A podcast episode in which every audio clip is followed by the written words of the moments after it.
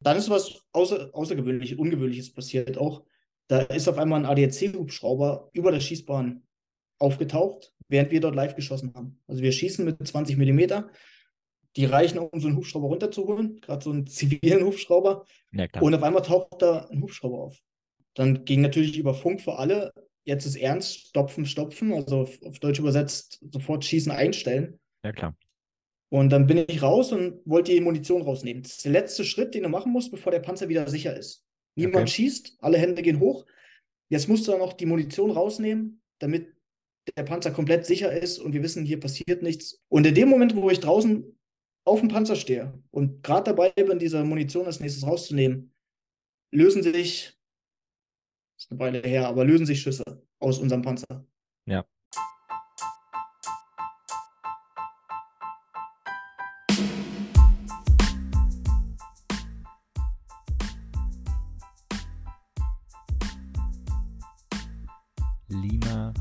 Charlie, Loud and Clear.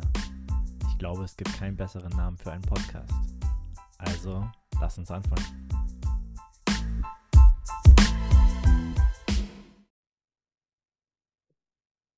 Jawohl, dann sind wir auch schon wieder live. Heute begrüße ich auch schon fast ja, zehn Jahre mittlerweile nicht mehr gesehen, außer dass wir uns letztens das erste Mal nach zehn Jahren wieder getroffen haben, den Hauptmann Marcel Altenburg. Schönen guten Abend. Guten Abend. Ein wunderschön. Ja, jetzt muss ich kurz erzählen und ausholen, warum wir uns A nicht so lange gesehen haben und äh, wo wir uns noch getroffen hatten. Ähm, der Marcel hatte dann Kontakt mit mir aufgenommen, nachdem er irgendwie mitgekriegt hat, dass ich äh, dieses Buch veröffentlicht habe. Buch oder Interview, weiß nicht, was du zuerst gesehen hattest. Ja, dann haben wir uns kurz abgecatcht am Anfang des Jahres und jetzt tatsächlich mal einen Termin vereinbart, weil er gerade aktuell in Großbritannien wohnt ja, mich abgeholt. Wir hätten wahrscheinlich die Chance gehabt, ein schönes, cooles Interview irgendwie im Kempinski abzuhalten. Ein bisschen show-off-mäßig äh, da unterwegs zu sein. Aber wir sind tatsächlich am Ende des Tages doch in einem Hostel geendet, was irgendein fleißiger Mann über 10, 20, 30 Jahre, keine Ahnung wie viele Jahrzehnte, äh, mit seinen eigenen Händen zusammengebastelt hat. Und das hat natürlich hundertmal mehr Charme und Flair gehabt als äh, so ein Kempinski-Ding. Und deswegen würde ich dich gleich nochmal bitten, sag doch mal ganz kurz was zu deiner Person und zu dem Unternehmen, worauf wir noch natürlich später eingehen, Marcel. Sehr, sehr gerne. Ja, also ich bin Marcel, ich war Hauptmann bei der Bundeswehr, mit zwölf Jahre gedient. Und wer sich damit ein bisschen auskennt, der weiß, nach zwölf Jahren, entweder bleibt man drin oder geht raus. Bei mir war das größere Abenteuer, rauszugehen und zu gucken, was, was da so los ist. Ja. Und du hast recht, wir haben uns wir haben uns gut verstanden und kannten uns so vor zehn Jahren, haben wir viel Zeit miteinander verbracht. Ähm, das, ich stehe auch zweimal in der Buch drin, in zwei verschiedenen Stellen. Dann sind wir unterschiedliche Wege gegangen. Ähm, ich habe eine Kompanie übernommen, war Kompaniechef, war lange Zeit in einem Kampfbataillon und dann in Berlin äh, bei der Bundeswehr und bin dann raus. Und dann habe ich den Buch von dem Buch gehört erstmal ein Kamerad, den du auch kennst, habe ich dir glaube gar nicht erzählt. Kamerad, der dich auch von damals kennt, der hat okay. mir von dem Buch erzählt. Dann habe ich all deine Interviews gehört, ich glaube am gleichen Tag noch beim Fußballspielen irgendwie. Nice. Und dann das Buch, Buch bestellt. Nice. Und genau, und dann hatten wir die Chance, uns zu sehen, weil ich beruflich in Berlin war. War da beim DFB-Pokal unterwegs. Und da ist auch das Kempinski, was du gerade angesprochen hattest. Das war eigentlich mein, mein echtes Hotel. Aber er hat mich dann ein bisschen davon gestohlen und hat ein bisschen, ja, wie man das eigentlich von uns erwartet, ein bisschen, wir haben, ich schlafe da in einem Zelt manchmal. Da kann, ich gleich noch erzählen. Aber du redest von einem Hostel, was ein Kumpel von mir aus einer Wurstfabrik, eine alte Wurstfabrik in ein Hostel umgewandelt hat. Ja. Und da dachte ich, da, da treffen wir uns mal lieber in kurzen Hosen als mit Schlips und Kragen im Kempinski. Genau, Anzug hast du relativ schnell gedroppt. Äh, Kaffeebecher haben wir gegen Bier getauscht. Später gab es einen, den guten alten Berliner Döner zur Abendverpflegung. Also genau. war es natürlich ein grandioses äh, Wiedersehen erstmal nach zehn Jahren. Hattest du es erst, erst äh, nochmal kurze Zwischenfrage, hattest du es auf Englisch oder auf Deutsch jetzt zuerst gelesen? Ja, ich habe es auf Englisch zuerst gelesen. Genau. Auf Englisch. Und dann, ja. dann nochmal auf Deutsch, äh, weil es ist doch noch schon mal was anderes, das mit dem Übersetzen. Ähm, das haut klasse hin, aber manchmal ist auch gerade dich muss man hören. das ist so ein bisschen, das geht vielleicht, vielleicht bei jedem Soldaten so, aber bei dir, du bist ja auch ein Beispiel für, man muss dich hören. Wenn man dich nur liest und übersetzt liest, dann, dann ist nicht die ganze, der ganze Spaß dabei. Das freut mich, danke. Ja, ich habe mein, mein Möglichstes getan. Irgendwann musste es halt beim Lektorat äh, die, äh, die, die Freundin von meinem Bruder ist das gewesen aus New York, Mhm. ähm, musste mir da aushelfen, aber sie hat ja keinen militärischen Background. Aber ich denke mal, es Mhm. hat ja trotzdem Ja, ja, das. Buch ist klasse. Ja, perfekt. Dann äh, lass uns noch mal kurz bei dir in die Dienstzeit reinstarten. Du Mhm. hattest mir im Hostel, es war aber gegen, äh, gegen, ja, am Ende dann von, von dem Abend, hattest du mir noch diesen Moment erzählt, wie du, wie du dich quasi zur Bundeswehr entschieden hast. Also damals Mhm. wahrscheinlich dann der ganz junge Marcel. Erzähl doch mal bitte ganz kurz den Moment, das fand ich cool. Wie und warum hast du dich für die Bundeswehr entschieden? Ja, also wenn ich das zurückrechne, ich weiß nicht, wann das war, 1996, ich bin 85 geboren, aber 1996 muss es gewesen sein, plus minus ein Jahr. Da hat man Hochwasser, wo ich damals aufgewachsen bin. Das ist ähm, östlich Berlins, im Märkisch-Oderland heißt es. Wer sich damit geschichtlich auseinandersetzt, eine relativ flache, flache Angelegenheit. Es war mal ein Sumpf, der dann umgebaut wurde, damit er bevölkert werden konnte. Aber der Fluss ab und zu holt er sich halt sein Gebiet zurück. Da hatten wir ein Hochwasser. Und für mich hieß es eigentlich nicht viel außer schulfrei. Dann war ich zehn oder elf Jahre. Ja. Bin dann aber irgendwann mal nach Hause gelaufen, aus der Stadt oder aus den letzten paar Tagen Schule. Und auf einmal flog ein Helikopter, ein Hubschrauber bei uns übers Haus. Ich war gerade noch auf dem Weg und es war eine CH, also ein Transporthubschrauber der Bundeswehr, relativ großes Ding. Das macht schon Eindruck, gerade wenn du elf bist. Und das Ding ist so tief geflogen, dass ich da drin die Person echt sehen konnte. Ähm, ich weiß nicht, wenn ich es jetzt erzähle, ist der Moment vielleicht größer, als er war. Aber Ja. ich habe dort drin Personen gesehen, habe dort drin Gesichter und Köpfe gesehen. Auf einmal hatte für mich die Hilfe, die wir haben, damit wir nicht absaufen. Ich wusste, da arbeitet jemand am Deich und da ist auch die Bundeswehr da, aber ich habe den nie gesehen. Ja, das ist ja schulfrei und das war ja relativ weit weg, irgendwie so fünf, zehn Kilometer. Und auf einmal hatte das ein Gesicht und damit hatte das sofort auch in meinem Kopf eine Story. Und er ist immer noch nach Hause gelaufen, da war niemand bei, bei mir und das rattert dann. Ja, du hast noch 20 Minuten Weg und du sagst, was ist denn hier gerade passiert? Ich muss sofort allen von diesem Hubschrauber erzählen, wenn ich nach Hause komme. Und da saßen Typen drin, das sind die, die uns retten. Und die hatten Gesichter, das sind echte Personen, das sind Helden, die kommen hierher, die retten uns den Hintern auf gut Deutsch. Und danach gehen die bestimmt irgendwo anders hin und leisten da ihren Dienst und, und, und retten da jemanden, vielleicht anders. Vielleicht haben die kein Hochwasser oder irgendwas anderes. Und die sind aber nicht von hier. Und so, Ja. so, so, du merkst, wie sich hier die Story bei mir zusammenspielt. Die sind nicht von hier, die machen was Großartiges. Wir können denen nicht mal Danke sagen. Ich werde die nie wiedersehen.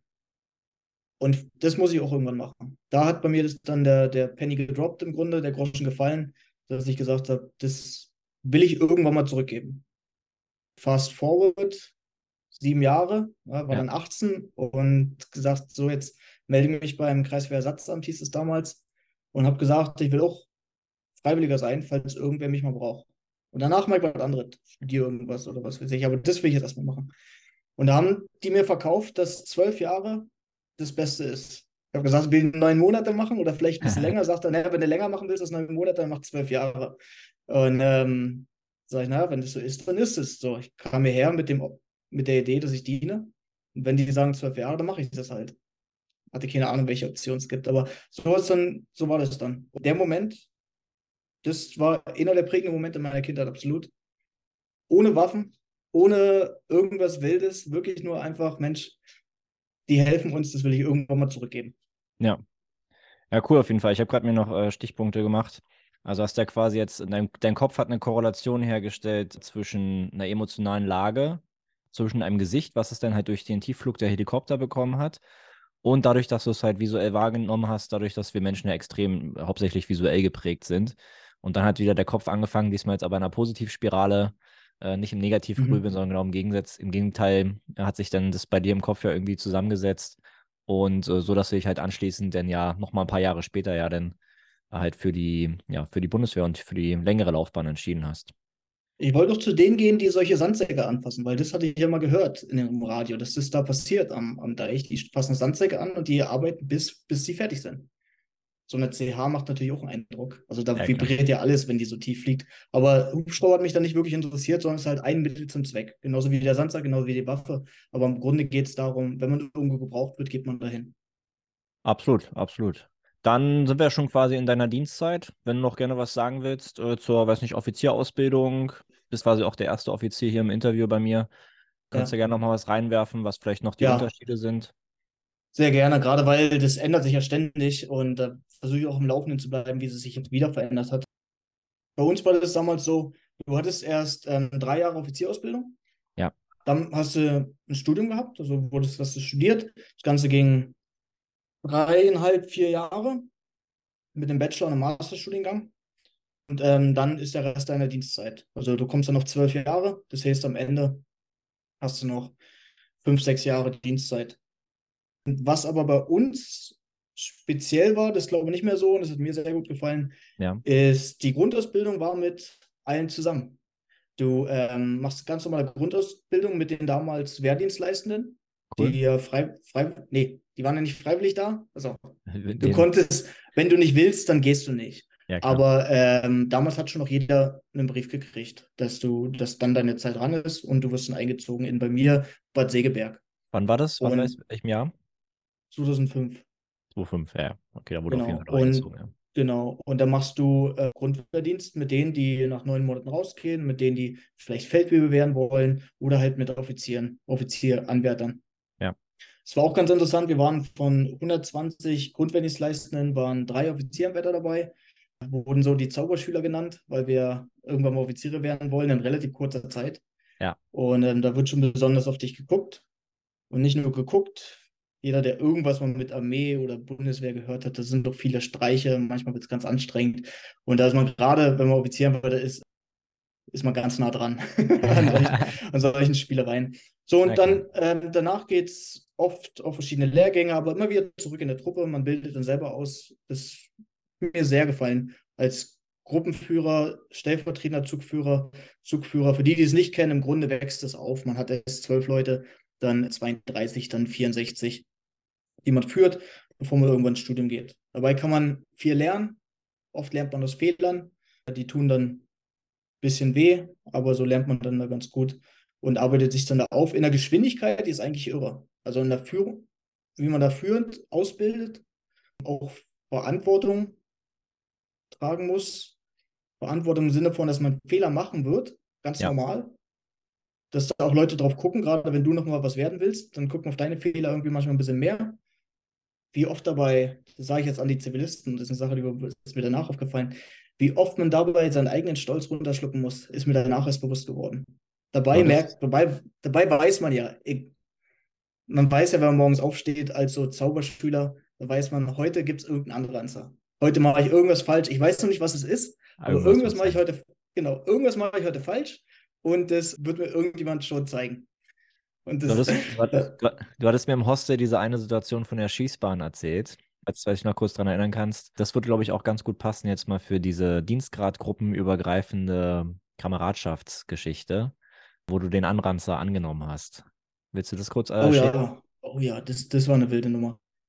Ich war, es war die Ausbildung zum Gruppenführer, zum, Kommand zum Panzerkommandanten. Ja. Und wenn du ein Gruppenführer bist, dann bist du für deine Gruppe verantwortlich. Es, du hast wahrscheinlich die eine oder andere Plinse in deiner Gruppe, du hast einen Leistungsträger, du hast einen Durchschnitt in deiner Gruppe. Die suchst du dir nicht aus, die kriegst du zugewiesen. Und das, sind, das ist deine Gruppe. Das, die best, das sind die besten Männer, die du hast. Und egal, was mit dir passiert, du bist verantwortlich, du trägst die Verantwortung ob du dann da dabei warst, wenn irgendwas schiefgelaufen ist. Das steht auf einem ganz anderen Blatt Papier, du bist verantwortlich. Und da ergab es sich, dass wir mit unserem Panzer geschossen haben und meine ganze Gruppe war in diesem Panzer drin und wir haben geschossen. Zu zwei kleine Details. Es ist eine Ausbildung. Ich bin nicht wirklich der Gruppenführer. Wir wechseln gleich durch, dann ist jemand anderes der Gruppenführer. Aber Ja. in dem Moment habe ich die Gruppe geführt. Das heißt, ich habe den Panzer geführt, ich bin weder selber gefahren, noch habe ich selber geschossen, noch habe ich selber die Luke aufgemacht oder sonst was. Du hattest die Ich habe einfach nur, genau, ich habe einfach nur die Verantwortung, ich habe denen gesagt, wo es lang geht. Dann ist was außer, Außergewöhnliches, Ungewöhnliches passiert auch. Da ist auf einmal ein ADAC-Hubschrauber über der Schießbahn aufgetaucht, während wir dort live geschossen haben. Also wir schießen mit 20 Millimeter. Die reichen, um so einen Hubschrauber runterzuholen, gerade so einen zivilen Hubschrauber. Ja. Und auf einmal taucht da ein Hubschrauber auf. Dann ging natürlich über Funk für alle, jetzt ist ernst, stopfen, stopfen, also auf, auf Deutsch übersetzt, sofort schießen, einstellen. Ja, klar. Das haben wir dann auch gemacht. Danach habe ich meinem Richtschützen, der, der eigentlich schießt, gesagt, pass auf, du nimmst die Hände weg von allem. Du schießt weder mit der Bord Bordmaschinenkanone, noch schießt du mit dem Maschinengewehr. Niemand schießt hier mit gar nichts. Und dann bin ich raus und wollte die Munition rausnehmen. Das ist der letzte Schritt, den du machen musst, bevor der Panzer wieder sicher ist. Niemand okay. schießt, alle Hände gehen hoch. Jetzt musst du dann noch die Munition rausnehmen, damit der Panzer komplett sicher ist und wir wissen, hier passiert nichts, während der Hubschrauber da wahrscheinlich auch nicht weiß, was er da gerade macht. Und in dem Moment, wo ich draußen auf dem Panzer stehe und gerade dabei bin, diese Munition als nächstes rauszunehmen, lösen sich, ist eine Weile her, aber lösen sich Schüsse aus unserem Panzer. Ja. Nur einer saß an der Position, wo man schießen kann, wo die Richtklinken sind, von wo man schießt.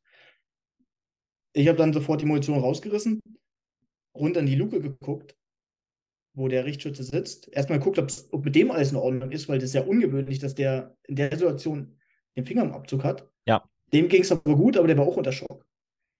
Also meine erste Sorge war, ist mit dem irgendwas nicht in Ordnung, dass der jetzt gerade schießt? Also epileptischen Anfall oder was, was weiß ich denn? Der, der, wieso schießt der denn? Kann ja auch mal. Ähm, genau. Ja, also irgendwas war ungewöhnlich, aber dann hat der sofort gesagt, scheiße. Und er wusste, okay, das ist menschliche, menschlicher Fehler. Aber die Situation, auf die du hinaus wolltest, danach sind wir alle angetreten. Alle. 50 Leute, 50 Soldaten vom, vom Hauptmann. Und ich habe den Anreizer meines Lebens gekriegt. Weil mein Panzer hat gerade geschossen, während absolut Stopfen, nicht schießen befohlen wurde. Während eine echte Gefahrensituation war mit einem Hubschrauber über der Schießbahn. Aus meinem Panzer haben die Schüsse gelöst. Ich springe dann auch so lustig auf den Boden und knallen dann nach oben. Also es sieht schon nach was aus, ob du den Hubschrauber siehst oder drin sitzt. Die sind schon näher, als sie sein sollen. Was für mich interessant war, ist, ich habe nicht geschossen, ich wusste es. Der Richtschütze wusste, er hat geschossen. Der steht aber neben mir. Und der Anranzer, der, der Föhn nennen wir das, der, der, der, ähm, der Anschiss ging komplett an mich. Ja. Das musste ich aushalten. Und das musste auch der Richtschütze aushalten, der sagt, der kann nichts dafür. Ich, ich war das. Und das war interessant. Das war eine, das war eine Lektion für alle. Ja, und was ich dann mit meinem Richtschütze mache, obliegt dann mir.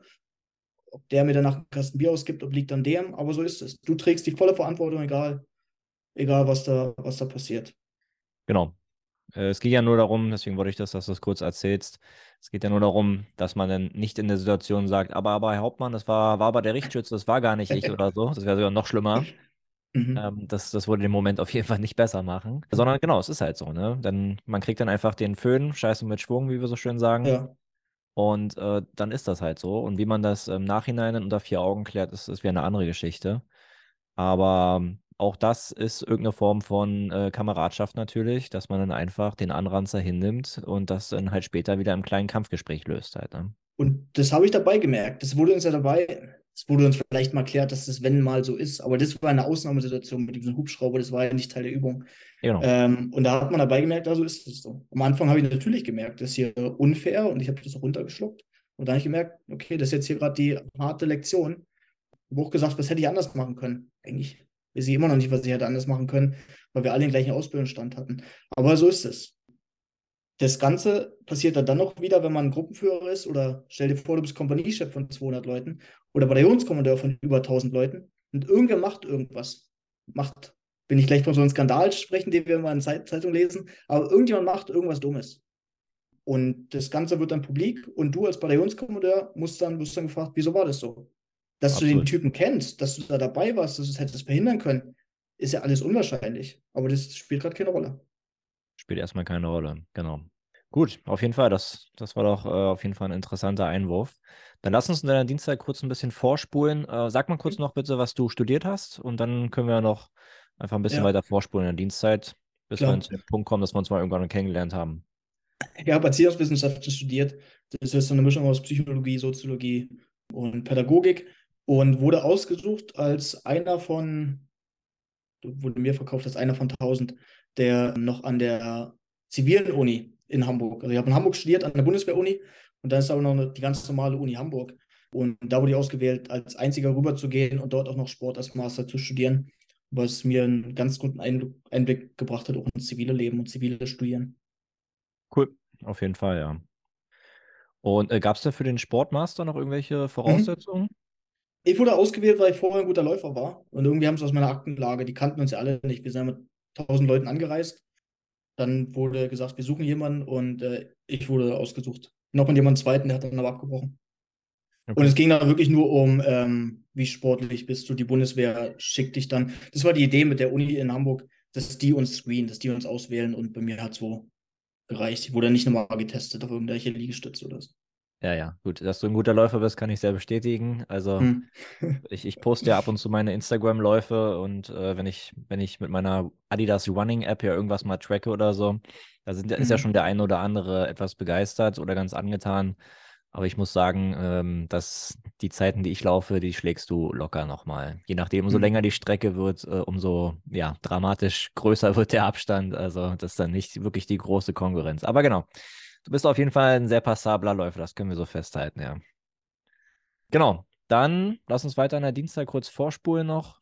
Äh, willst du noch irgendwas sagen? Ansonsten könntest du dann sagen, wie wir uns quasi kennengelernt haben, wo wir uns getroffen haben.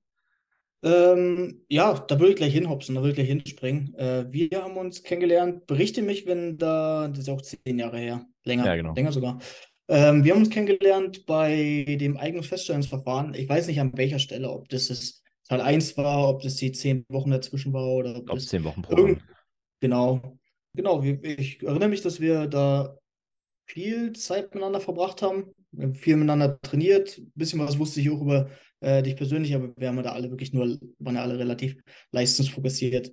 Ähm, ich habe da nach Laufpartnern gesucht, das erinnere, erinnere ich mich. Da hat nicht jeder gepasst, ähm, aber du hast gepasst. Und ich glaube, dann sind wir auch ein, zwei Mal. Ich habe dich mal zu deiner Freundin gefahren oder so, ganz in der Nähe war. Und dann sind wir auch ein, zwei Mal, glaube ich, zusammen nach Berlin gefahren. Ja, genau. Es gab ja noch diese Laufveranstaltung beim ähm, im Zehn-Wochen-Programm. Beide Jahre. Ja. Äh, warst, du bei, ja. warst du eigentlich beide Jahre auch dabei? Ich war bei beiden Jahren dabei. Und äh, da muss ich ganz kurz noch einhaken, weil die Frage ist jetzt, wie ist man da, dahin gekommen? Ja, jeder erzählt ja so ein bisschen, du ja auch in deinem, in deinem Buch, wie das, wie es alles war mit dem KSK. Ich, für mich hat KSK nie eine richtige Rolle gespielt. Wir haben ja auch interessant unterschiedliche Voraussetzungen, du und ich. Ähm, bei uns war das Ziel immer Offizier werden, studieren und dann jeder wollte irgendwie Richtung Kompaniechef gehen als Offizier. Und da, ja. da ist eigentlich die größte Selektion. Weiß hier immer die Statistiken besser, aber ich habe das Gefühl, einer von dreien oder einer von fünf wurde Kompaniechef. Und das war so ein bisschen das Ziel. Kommando hat da nie wirklich eine Rolle gespielt. Dazu war ich zu laufaffin. Da hatte zu viele andere Herausforderungen innerhalb der Bundeswehr, die mich interessiert haben. Okay. Und dann hatte ich einen Kumpel von mir, der im Studium das Studium abgebrochen hat und der dann Richtung KSK ist. Und der hat ihm erzählt, dass er irgendwie nächste Woche seinen EFV 2 hatte und jetzt am Wochenende hatte er gerade einen Halbmarathon beim Kommando. Und da wurde ich hellhörig. Und er sagte, ja, die machen einen Halbmarathon. Du musst aber erst die Auswahlverfahren mitmachen, du musst dann zehn Wochen durchhalten. Es sind nur noch die letzten Fitten äh, von Hunderten, irgendwie so hatte ich das im Kopf, ja. gehen, dann da noch, gehen dann da noch 30, 40 an den Start von so einem Halbmarathon. Und ähm, ich bin zu der Zeit sehr viel gelaufen, hatte ja, wirklich Dutzende Veranstaltungen, Laufveranstaltungen im Jahr, die ich besucht habe und auch gewonnen habe ein paar. Und habe mir halt gefragt, Mensch, was ist denn da so die Siegerzeit bei dem Ding? Und dann nannte der eine Zeit damals, da wusste ich, die kann ich eigentlich schlagen. jetzt geht es darum, jetzt geht's darum, wo ist es? Ich habe natürlich auch gleich professionell gefragt, wie bergig ist es da? Ähm, ist es ein Rundkurs? Geht es da hin und zurück? Wie viele Höhenmeter? Also, das ist ein bisschen mehr, als man normalerweise fragt. Wie war dein Wochenende? Ja, gut. Also ich habe wirklich ihn nach dem, nach dem Lauf gefragt und auch wie man sich da anmeldet. Nur das Anmeldeverfahren halt, das kann man in der Buch nachlesen, das nimmt ja die Hälfte vom Buch ein, ähm, relativ aufwendig ist. Aufwendiges Anmelde- und Selektionsverfahren ist. Ja. Aber dann war mein Ziel eigentlich, ich habe das Ding nicht mehr aus dem Kopf gekriegt. Ich will an die Startlinie von diesem Halbmarathon. Und wenn die Zeit, die er sagt, da wirklich reicht, was waren das, 1,30 oder so, die er sagt, oder 1,25, irgendwas sagt er. Ja. Und ähm, da dachte ich, das Ding mache ich. Wenn ich da an die Stadt komme, das Ding will ich eigentlich gewinnen. Und wenn du, wenn, also mitlaufen und gewinnen. Und ähm, wenn ich da bin, so wie er das sagt, geht ja in der Woche danach eh das ERV2 Auswahlverfahren los. Ja, dann bist du ja da automatisch da auch mit drin. Von daher war bei mir das Ziel nicht irgendwie ERV1, ERV2 ähm, und so weiter, sondern die Struktur war eine andere. Ich will an diesen Start von diesem Halbmarathon, denn ich habe gehört, wenn ich, wenn ich da erstmal bin, dann reicht's. das war alles anstrengender, als, als sich anhört. Aber das, das war das Ding. Und das habe ich anderthalb Jahre mit mir rumgetragen und dann ging es los. Und ich, ich erinnere mich, ich mache das ERV1. Das steht in deinem Buch, ist ja auch gut beschrieben mit Computertest und ähm, äh, Psychologentest und Offiziere nochmal ein bisschen anders und hier und da. Ja. Aber dann dann haben wir da das Go gekriegt, was ja für mich auch relativ ungefährlich war. Ich habe das während dem Studium, bin ich da hingefahren, habe das gemacht. Ob das dann gut geht oder nicht, war für mich relativ egal, weil ich wusste, ich komme dann eh in eine Einheit, wenn es nicht gut geht. Also ich falle da nicht so tief.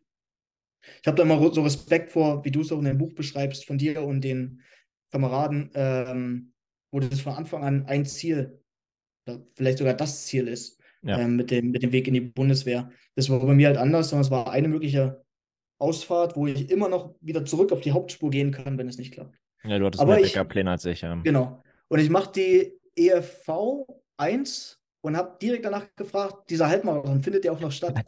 ich hätte ja sein können, sie sagen, wir haben das rausgeschmissen, wir machen jetzt Kegeln oder wir, wir lassen das komplett. Ja, ja. Nee, das auch sagen die, nö, nö, da ist sogar noch ein 10 Kilometer Lauf, haben, die, haben die gesagt. So, na geil. Und dann machen wir das. Und so, nice. so, so, so war das. Da haben wir uns kennengelernt. Ja, das Ding hast du ja auch äh, ganz grandios gewonnen mit äh, mhm. Riesenabstand. Ich habe ja den, den dritten Platz habe ich ja dann geholt, aber mhm. Den Mann, der da auf dem dritten Platz war, habe ich erst tatsächlich auf den, weiß nicht, letzten ein oder zwei Kilometern gekriegt, auf der letzten langen Geraden auf diesem Feld, wo, wo die Hitze mhm. mal so stand. Ja, also für mich war es mega der Kampf, überhaupt Platz 3 zu werden, wo ich aber schon sehr stolz darauf war, mit irgendwie 1,35 mhm. oder so, glaube ich. In diesem halbhügeligen Gelände war das, glaube ich, ganz akzeptabel. Mhm. Aber ich weiß nicht, was du da für eine Zeit hattest, aber auf jeden Fall warst du ja wirklich minutenweise vor mir drin. Du warst ja quasi mhm. schon wieder abgekühlt, äh, als ich noch ankam. So, es war schon heftig. Ja, also es war, also, ja. Also wie gesagt, äh, da erstmal da erst mal hinkommen ähm, und dann das Ding laufen. Und dann war eigentlich, ein Kamerad von mir sagte, er will nur die Story hören, wie es passiert ist, wie es ausgehen konnte, sich schon denken. Aber ähm, Spaß, Spaß beiseite, das war, das war ähm, Top-Ding, gerade wirklich mit solchen Leuten dann da zu laufen. Also jeder in dem Feld hat es ja absolut ernst genommen, also absolut klasse. Ich habe danach mache relativ viele zivile Läufe, aber ich habe auch danach und davor äh, Läufe im Bataillons- Kompanierahmen gemacht und es war nie so spaßig wie da mit den fittesten, was waren das, 36, 40, was weiß ich, äh, die dann da noch dabei waren zu dem Zeitpunkt, mit denen da zu laufen. Absolut klasse. Ja, absolut. Hatte ich ja auch im, im Buch ausführlich beschrieben, dass die, ja, der Schlagmensch, der da aufgetaucht ist, ähm, halt wirklich ein ganz, ganz besonderer war und dass die Zeit halt sehr, sehr intensiv, sehr prägend war und auf jeden Fall auch für mich mit einer der schönsten Zeiten, Dienstzeiten oder die Zeit in der Dienstzeit, die ich dann hatte, war auf jeden Fall mit warm und ja, ja. einfach rundum gutes, äh, gute Erinnerung jetzt im Nachhinein an, an daran. Im genau. zweiten Jahr hat es nicht so gut funktioniert. Also ich habe die Dinger zweimal gemacht, dann war ich, wurde ich aber Zweiter. Ähm, aber das, ich habe das auch gemerkt, ey, der, für mich war wirklich das ganze Ding eigentlich rum, als ich da den, den ersten gemacht habe. Äh, dann ist bei mir viel abgefallen und danach war eigentlich nur alles Zugabe vom, vom Gefühl her. Ja. Ähm, das, das, das, ja, das Ding hängt doch tatsächlich noch. Mir sagte damals der Ausbilder, wenn ich irgendwo mal ein Büro habe, dann ähm, soll das da auch hängen. Und ich habe da irgendwas, irgendwas bei mir dann nicht ganz normal im Kopf. Wenn mir jemand sowas sagt und ich sage das zu, dann mache ich das auch. Und ich habe jetzt ein ziviles Büro und ich hatte auch eine Weile ein Büro an der Universität. Das Ding hing da immer. Ähm, weil der es halt gesagt hat und ich habe dessen Nummer nicht mehr. Ich kann den nicht anrufen und sagen, ich, ich, ich hänge das jetzt ab. Und das irgendwie habe ich das so im Kopf, äh, das ist Nostalgie ist oder was weiß ich. Ähm, aber ja, meine Frau sagte in dem, als die in dem Buch deine Urkunde gesehen hat, sagte, warte mal, das kenne ich doch. Das gleiche Ding, ähnlich bisschen schneller. Aber ja. das gleiche Ding hängt, hängt da bei dir im Büro. Ist auch eine der ganz wenigen Urkunden, die bei mir hier noch im Zimmer hängen. Falls ich mal ein mhm. Büro haben sollte, würde das dann da auch mal aufgehängt werden. Ähm, ja. Ansonsten sind mir jetzt so Urkunden eigentlich auch nicht wirklich wichtig oder so. Aber weil es ein besonderer Moment war, würde ich das tatsächlich auch mal hinhängen. Ich habe keine Orden, ich habe keine Orden mehr aus der Bundeswehrzeit. Können wir gleich darauf zu, zurückkommen. Aber ähm, all das habe ich nicht. Ähm, aber das, das Ding halt. Naja, äh, aber du merkst, wie, wie wichtig dieser, Zehn, äh, dieser Halbmarathon bei mir war, dass wir da so, dass wir da mehr drüber sprechen, als es bei dir im Buch der Fall ist. Ja, auf jeden Fall ist auch, ist auch okay.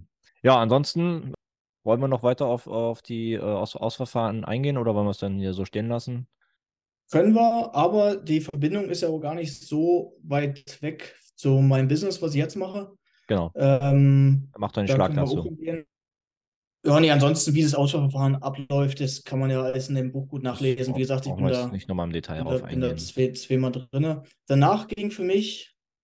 Genau, wie ging es dann weiter danach? Genau, danach ging für mich der Weg zurück ins Bataillon, ein Panzergrenadierbataillon oder ähm, im weitesten Sinne im Grunde Infanterie, die, die im Grunde Sachen, die schwer sind, anfassen oder durch die Gegend rennen oder die Arbeitstiere oder wie immer man das zivil dann sehen möchte.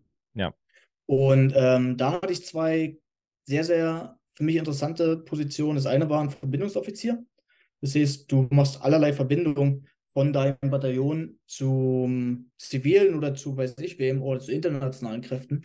Ja. Und hier schlägt sich auch so ein bisschen der, der Bogen, denn im Jahr danach, also direkt im Jahr, nachdem wir uns getroffen hatten, äh, gab es ein Hochwasser, ein relativ, relativ schweres Hochwasser über ganz Deutschland.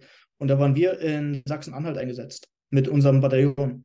Bataillon, wir hatten, ich glaube, in der Höchstzeit, da ich ja so verstärkt waren, hatten wir gute 1000, 1400 Leute. Zu einem Zeitpunkt hatten wir, glaube ich, alle bis auf einen Hubschrauber, die uns unterstellt waren. Also wir haben schon echt viel bewegt zu der Zeit, als der Scheitel des Hochwassers gerade bei uns war. Ja. Und man hat, man hat da, ich habe die Zahlen nicht mehr drauf, aber mehrere hundert, äh, hundert Meter Deich. So, aber jetzt hat sich das geschlossen. Jetzt hatten wir auf einmal die Hubschrauber und haben Leuten geholfen, die wir nicht persönlich kannten, die uns dann gesehen haben, wie wir über irgendwelche Häuser fliegen. Dass ich diesen Moment hatte, war neben dem Halbmarathon, wo ich schneller war als du, war einer der herausragenden, einer der herausragenden ähm, Momente in meiner Bundeswehrkarriere. Hätte auch sein können, dass ich kein Hochwasser in meiner Zeit habe oder dass es eins gibt und ich bin nicht dabei. Ich mache gerade irgendwas anderes. Ja. Am anderen Auftrag. Aber ähm, dass sich das geschlossen hat, ich glaube, drei, vier Jahre bevor meine Bundeswehrzeit dem Ende zu Ende ging, das war klasse. Das war großartig. Ich wünsche mir kein Hochwasser, aber dass ich das so machen konnte, wie ich mir das mit elf vorgenommen hatte, ähm, das war herausragend, gerade auch, weil ich der Verbindungsoffizier war. Das heißt, ich habe auf der einen Seite mit meinem Bataillonskommandeur gesprochen, der die ganze Verantwortung hat über diese 1400 und alle Hubschrauber und Deich, ja. Deichkilometer und so weiter. Auf der anderen Seite von mir saßen die Politiker, die Veterinäre, die Polizei, alles Zivile, die im Grunde im, in der Stadt, im, im, im Landkreis da das Sagen haben und das Ganze von dort leiten. Sehr, sehr interessant, gar nicht so weit weg von dem, was ich jetzt mache, aber eine Top, eine Top-Aufgabe. Und da wurde ich dann Kompaniechef ähm, unter dem gleichen Kommandeur das hatte so ein bisschen eine Verbindung, diese beiden, diese beiden Positionen. Aber dann konnte ich auch nochmal den Traum leben, dass ich da ähm, Kompaniechef sein konnte von, um sich das vorzustellen, das waren 225 Leute, die mir da unterstellt waren. Viele davon Ausbilder, viele davon Mannschaften. Und wir haben Grundausbildung und Spezialgrundausbildung gemacht. Und hatten alles, was man dafür braucht. Wir hatten alles, was, was ich so haben will in der Kompanie, alle Waffen, äh, ja. Panzer. Das war auch eine Top-Zeit. Also das Ganze in den letzten Jahren dann noch zu machen. War, war absolut klasse. Schön, da freue freu ich mich persönlich für dich, dass sich da dein, äh, deine Kindheitsgeschichte quasi dann geschlossen hat. Dass du im besten Fall vielleicht auch so eine, so eine Impression für ähm, die Nachwuchsgeneration hinterlassen konntest, ähm, die dann vielleicht halt wieder auch dann ganz engagiert äh, irgendein Gesicht äh, oder halt ja irgendeine emotionale Verbindung halt zur, zur Bundeswehr dann bekommen.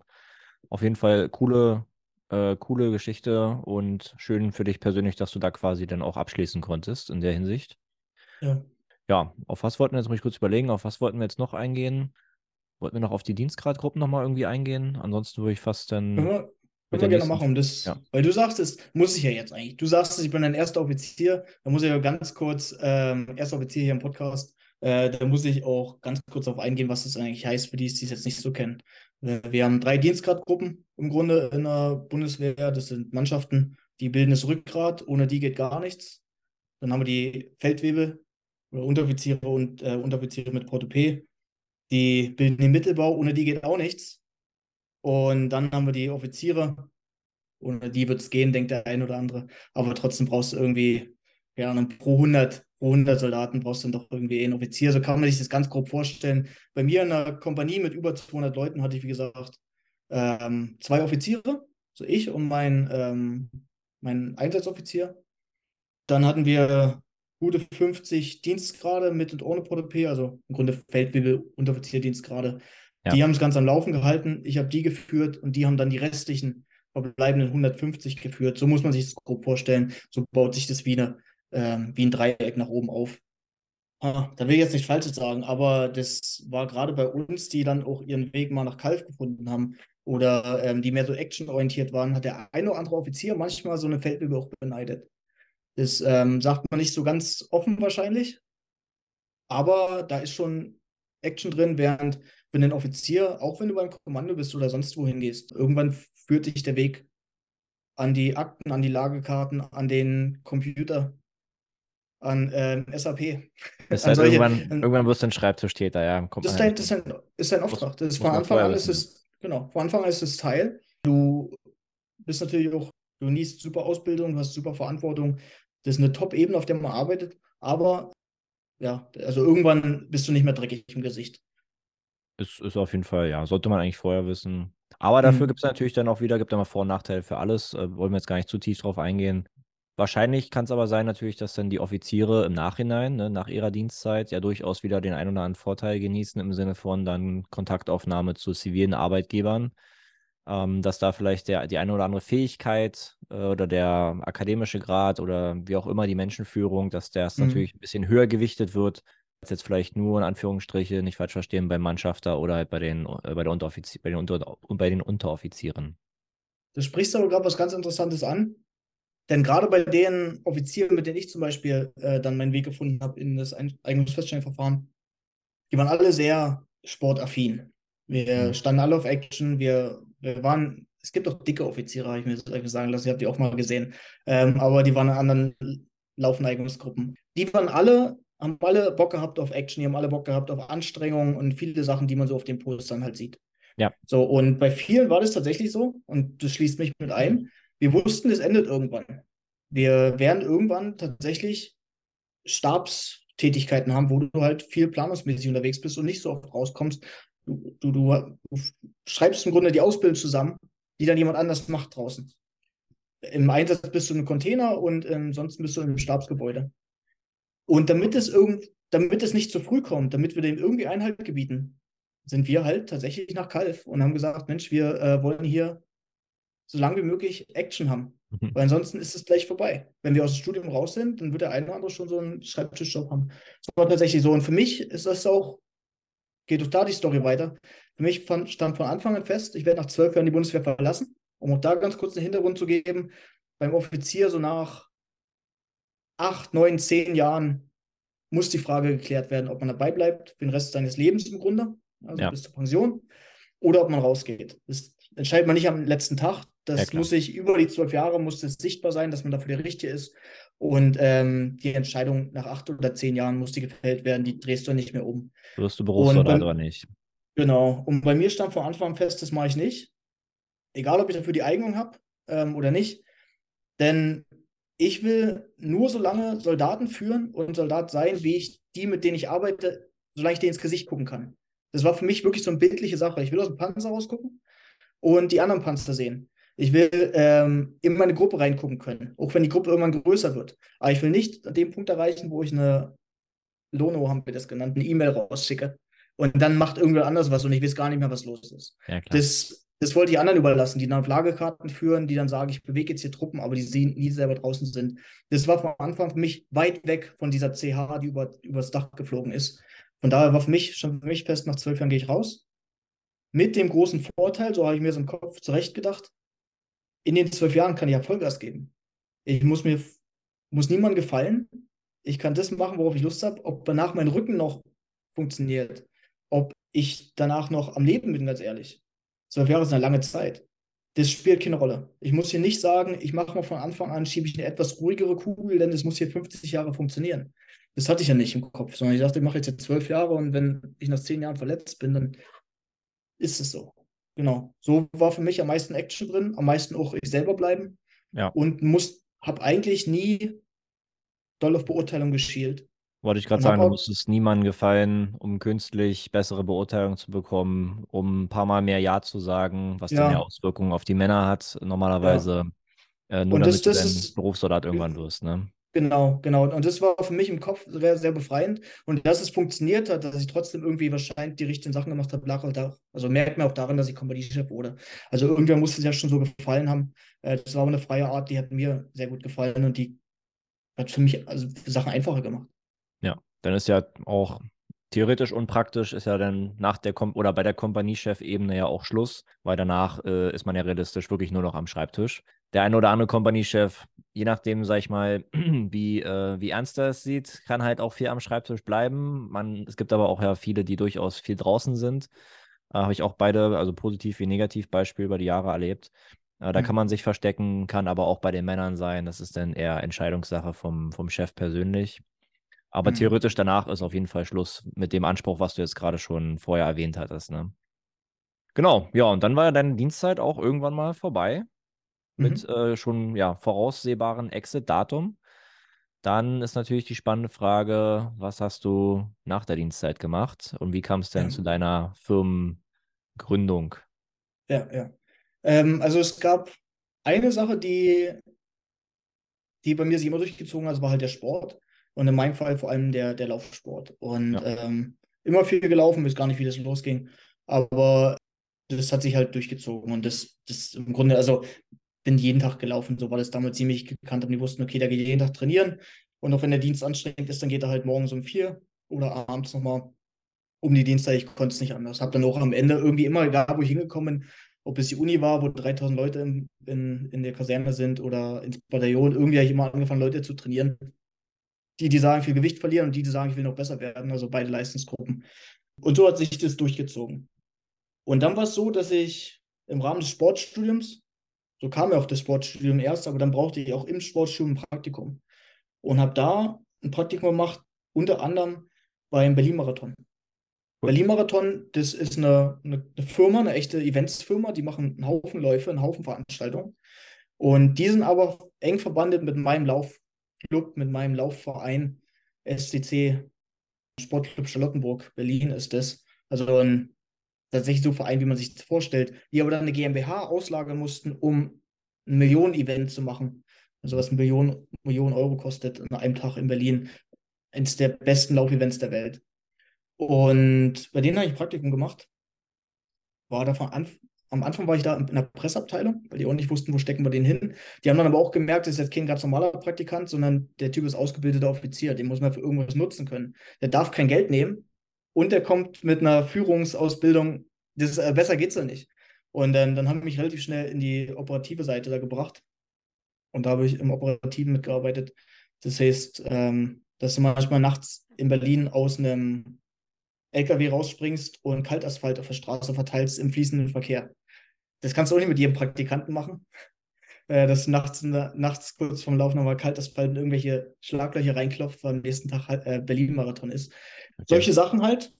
Und um die Story da ein bisschen schneller zu machen, die brauchten dann irgendwann, um für Sicherheit zu sorgen, mehr Aufwand im Bereich Veranstaltungssicherheit. Die brauchten eine Koordinierungsstelle, die brauchten ähm, Dokumente, um das Ganze sicherer zu machen, weil es halt so Sachen wie Terror immer näher kam.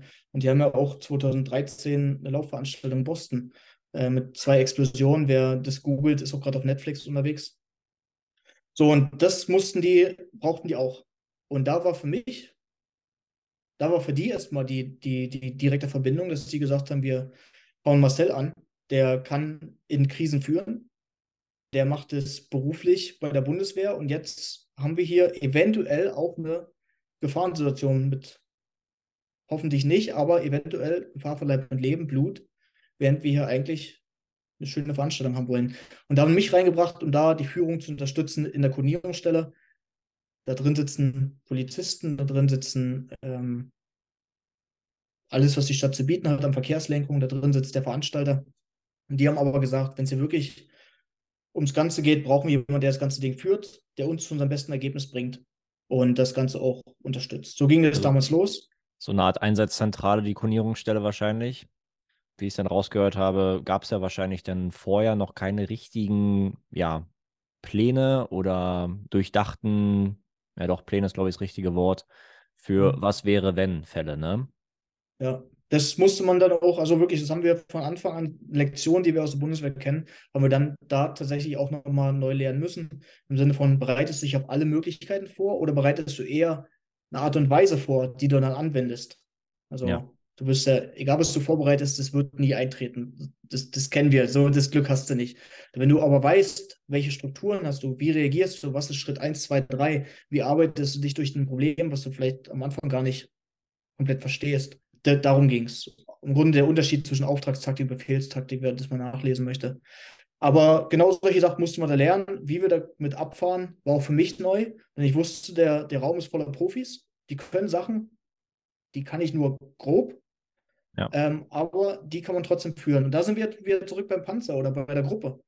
Was der Richtschütze macht, der schießt, das kann der besser als ich. Was der Kraftfahrer macht, der fährt, das kann der auch besser als ich. Was die hinten im Panzer machen, das können die auch besser, aber ich weiß alles genug, um die führen zu können und deren Talente, deren Fähigkeiten nutzen zu können für das Gesamtergebnis. Absolut. Und ähm, das war hier unser, unser Versuch. Ich glaube, zehn Jahre ist es her, dass es losging. Mittlerweile sieht das Ding ganz anders aus. Aber das waren so die ersten Ideen. So bin ich da gelandet. Und um es jetzt in zwei Sätzen zusammenzufassen, ich dachte mir, wenn ich aus der Bundeswehr rausgehe, rufe ich die Typen einfach an und sage, äh, habt ihr einen Job für mich? Und die zweite Sache ist, wenn ich aus der Bundeswehr raus bin, will ich nicht nur alte Bundeswehrgeschichten erzählen, sondern will eigentlich mich weiterbilden in dem Bereich. Und dafür habe ich die Weiterbildungsmöglichkeiten genutzt, die die Bundeswehr zur Verfügung stellt. Ja, absolut cool. So konntest du ja dann quasi ja auch dein, deine äh, privaten Vorlieben, was jetzt äh, Lauf- und äh, Sportaktivitäten angeht, ja mit ins in zukünftige Business mit integrieren. Also besser Mhm. geht's ja quasi gar nicht. Und jetzt überlege ich gerade, äh, wollen wir noch kurz darauf eingehen, welche Station du jetzt quasi äh, diesem, bei diesen Sicherheitsthematiken für die Veranstaltungen äh, oder Stadien übernommen hast noch oder wollen wir gleich noch zur, zur Weltreise schon springen? Ich mache das noch ganz kurz mit dem, was soll ich, ich mache ganz kurz vom Studium bis zur Firma, bis Perfekt. zu heute. Perfekt. Um das vielleicht auch noch kurz zu umreißen, ähm, die Bundeswehr hat eigentlich ein Top-Programm, um dafür zu sorgen, dass man danach irgendwie wieder eine Chance hat, auf die Füße zu fallen. Die Frage innerhalb der Bundeswehr ist immer, wie ist es da draußen eig- eigentlich? Kennt ja, Ja. keiner. Alle gehen da rein mit 18 oder mit, mit 19 oder mit 17 jetzt oder was weiß ich. Niemand hat es draußen erlebt, aber alle kennen irgendjemand, da gibt es Stories, das ist ein Haufen Sagenumwobenes, da ist so viel Angst dabei, dass Leute nicht wissen genau, wie läuft es denn, wie läuft es denn draußen. Und wenn ich ein Mords Molly in der Bundeswehr bin, dann braucht es schon was, um zu sagen, ich gehe jetzt raus, in der Gefahr, dass es da nicht so läuft. Und dass ich, da ist auch die Angst, dass man zu spät einsteigt. Ich bin mit 30 oder 31 raus. Das ist schon später als derjenige, der mit 21 halt äh, draußen seine ersten Schritte macht. Absolut. Und äh, das fühlt sich auch riskant an. So, die Bundeswehr hat aber da ein Programm und da gibt die einem entweder in den letzten zwei Jahren der Dienstzeit kriegst du Geld, das, das du verwenden kannst für Weiterbildung, kriegst aber keine Zeit. Das musst du irgendwie Nachdienst machen. Oder nach der Bundeswehr ist es eher umgedreht, da kriegst du Zeit, denn du bist ja jetzt schon raus, aber für zwei Jahre werden dir noch Weiterbildung ähm, bezahlt. Ja. Da gibt es Töpfe und das vermischt sich auch nicht, sondern was du in der Dienstzeit nicht ausgibst, nicht nutzt, ja, weil zurück zur Schule gehen ist so nicht für jeden interessant. Also viele schieben das auch auf lange Bank, wie die fallen wieder in das gleiche Schema wie als Schüler. Ja, Die schieben die Hausaufgaben auf. Und dann kannst du nach nur machen. Und ich habe das relativ analytisch betrachtet. Ich habe gesagt, wie viel Geld steht mir zu? Wie viele Tage stehen mir zu? Was ist hier möglich? Und habe da lange hin und her geschoben und habe dann gesagt, okay, für diesen Pot, für, dieses, für diese Finanzen, die mir zur Verfügung stehen, die ich nie in Geld sehe, sondern die immer nur gezahlt werden. Ja, Bildungsmaßnahmen. Äh, genau. Ähm, dafür kann ich mir ein Studium in Crowdwissenschaften, Crowd Science, die Wissenschaft von Menschenmengen und Sicherheit von Menschenmengen in Manchester finanzieren. Das hat damals zum ersten Mal stattgefunden. Das ist ein Master of Science Studiengang in Manchester halt. Wir waren der erste Studiengang, der das gemacht hat. Alles nur Erwachsene. Cool. Nicht despektierlich, aber die sind alle so in den 40ern, 50ern. Ich war in meinen äh, frühen 30ern. Und äh, wir haben da zusammen Wissenschaft von Menschenmengen studiert als Master über drei Jahre Fernstudium, parallel zur Bundeswehr. Und die Bundeswehr hat es im Grunde finanziert, auch wenn ich sich viele, viele, über viele, viele Hürden springen musste, um der Bundeswehr mit ihren Formularen irgendwie zu erklären, dass ich ein Studien in Manchester studiere, dass ich da nie wirklich bin, sondern dass wir das fernstudieren und das auf Englisch. Ja. Und die brauchten ja auch dann Formulare von der Uni, die kein Deutsch sprechen. Also es war alles nicht so einfach, aber es war möglich. Und die Bundeswehr macht da einen Top-Job, wenn man sich anstrengt, dass da jeder eine Chance hat, danach auf Füße zu fallen. Da sind wir wieder beim Punkt, da muss ich kurz reingrätschen, dass wenn man wirklich will, ne, dann Mhm. öffnen sich auch Türen, aber hauptsächlich ja durch eigenes Handeln, durch eigene Initiative, nicht durch dieses Hinsetzen dann bei dem entsprechenden äh, BFD-Berater heißt es, Berufsförderungsdienst, und sagen, mach mal was mit mir, ich habe jetzt hier ein paar Jahre Dienst, äh, sieh zu, dass ich jetzt irgendwie, weiß nicht, schlauer werde oder irgendeine coole Maßnahme kriege. sondern das ist ja alles, du hast das ja alles wieder selber in Gang gesetzt, hast du ein bisschen von A nach B gerannt, hast dir wahrscheinlich äh, mhm. Übersetzungen, beglaubigte Übersetzungen oder wie auch immer äh, geholt und bist dann halt entsprechend immer bei A und B vorstellig gewesen. Und irgendwann segnen die Leute das natürlich auch ab, wenn die halt sehen, mhm. dass du wirklich einen Plan hast, dass du wirklich willst und dass du halt nicht einfach einer von diesen Leuten bist, die sich da auf den Stuhl setzen und sagen, äh, mach mal was mit mir. Die sind Beamte und die kennen, wenn ich die fragen würde, ähm, werden die, werden die mir nie gesagt, mach mal Crowdwissenschaft in Manchester. Ja, das ist so ähnlich wie, wie ich glaube, wir hatten das damals in der Schule. Da ist man auch irgendwie zum Arbeitsamt gegangen und da hat man einen Computertest gemacht und die haben mir gesagt, was man werden kann. Das waren alles nur normale Berufe. Ja. Äh, das waren, glaube ich, fünf Berufe, die dann irgendwie jeder bekommen hat. Kindergärtner, Tischler mhm. äh, und so weiter. Da war nichts dabei, wo man sagt, Mensch, eine YouTube-Influencer oder was weiß ich. ähm, so. Und hier war das so, das war auch riskant. Das war auch ein Abenteuer, sage ich so, wie es ist. Weil ganz einfach was nicht. Die haben, als ich gefragt habe, finanziert ihr das, da haben die sich überlegt, haben geguckt und haben gesagt, wir wissen jetzt noch keinen Grund, wieso wir das nicht finanzieren sollten. Das ist ungewöhnlich, aber dem, was du jetzt hinlegst, gibt es noch keinen Grund zu sagen Nein. Haben aber auch gesagt, wenn du es dann vorlegst, wenn du dann die ersten Nachweise bringst, dann kann es sein, dass du sagen, nee, äh, wenn, weil wir es dann nicht genehmigen können. Es erfüllt irgendwelche, Heraus irgendwelche Anforderungen nicht. Ja. Ähm, also die ersten Schritte waren tatsächlich in Flieger gesetzt, nach Manchester geflogen, in der Hoffnung, dass am Ende bezahlt wird. Absolut. Und ähm, auch im Wissen, das ist eine Summe, die ich alleine so nicht stemmen kann. Und dann ging es aber. Und sicherlich oft Nein gehört unterwegs, ja. Ja, aber wie gesagt, das ist ja auf Eigeninitiative zurückzuführen und ich habe für so solche sehr motivierten Menschen und äh, risikoaffinen mhm. Menschen habe ich immer sehr viel, nicht affin, äh, risikofreudigen Menschen habe ich immer sehr viel äh, übrig. Mhm. Ich mache an der Stelle hier mal einen Cut und wir hören uns den nächsten Teil in der zweiten Folge an.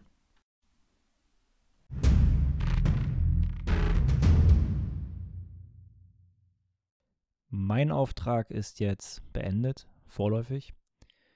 Euer Auftrag beginnt jetzt äh, im Liken, Teilen, Kommentieren, mir Sorgen, Nöte, Anträge und Fragen zukommen zu lassen, so dass ich euer Feedback in die zukünftigen Episoden mit einbauen kann. Ich bedanke mich für eure Aufmerksamkeit und bis zum nächsten Mal. Lima Charlie, Ende.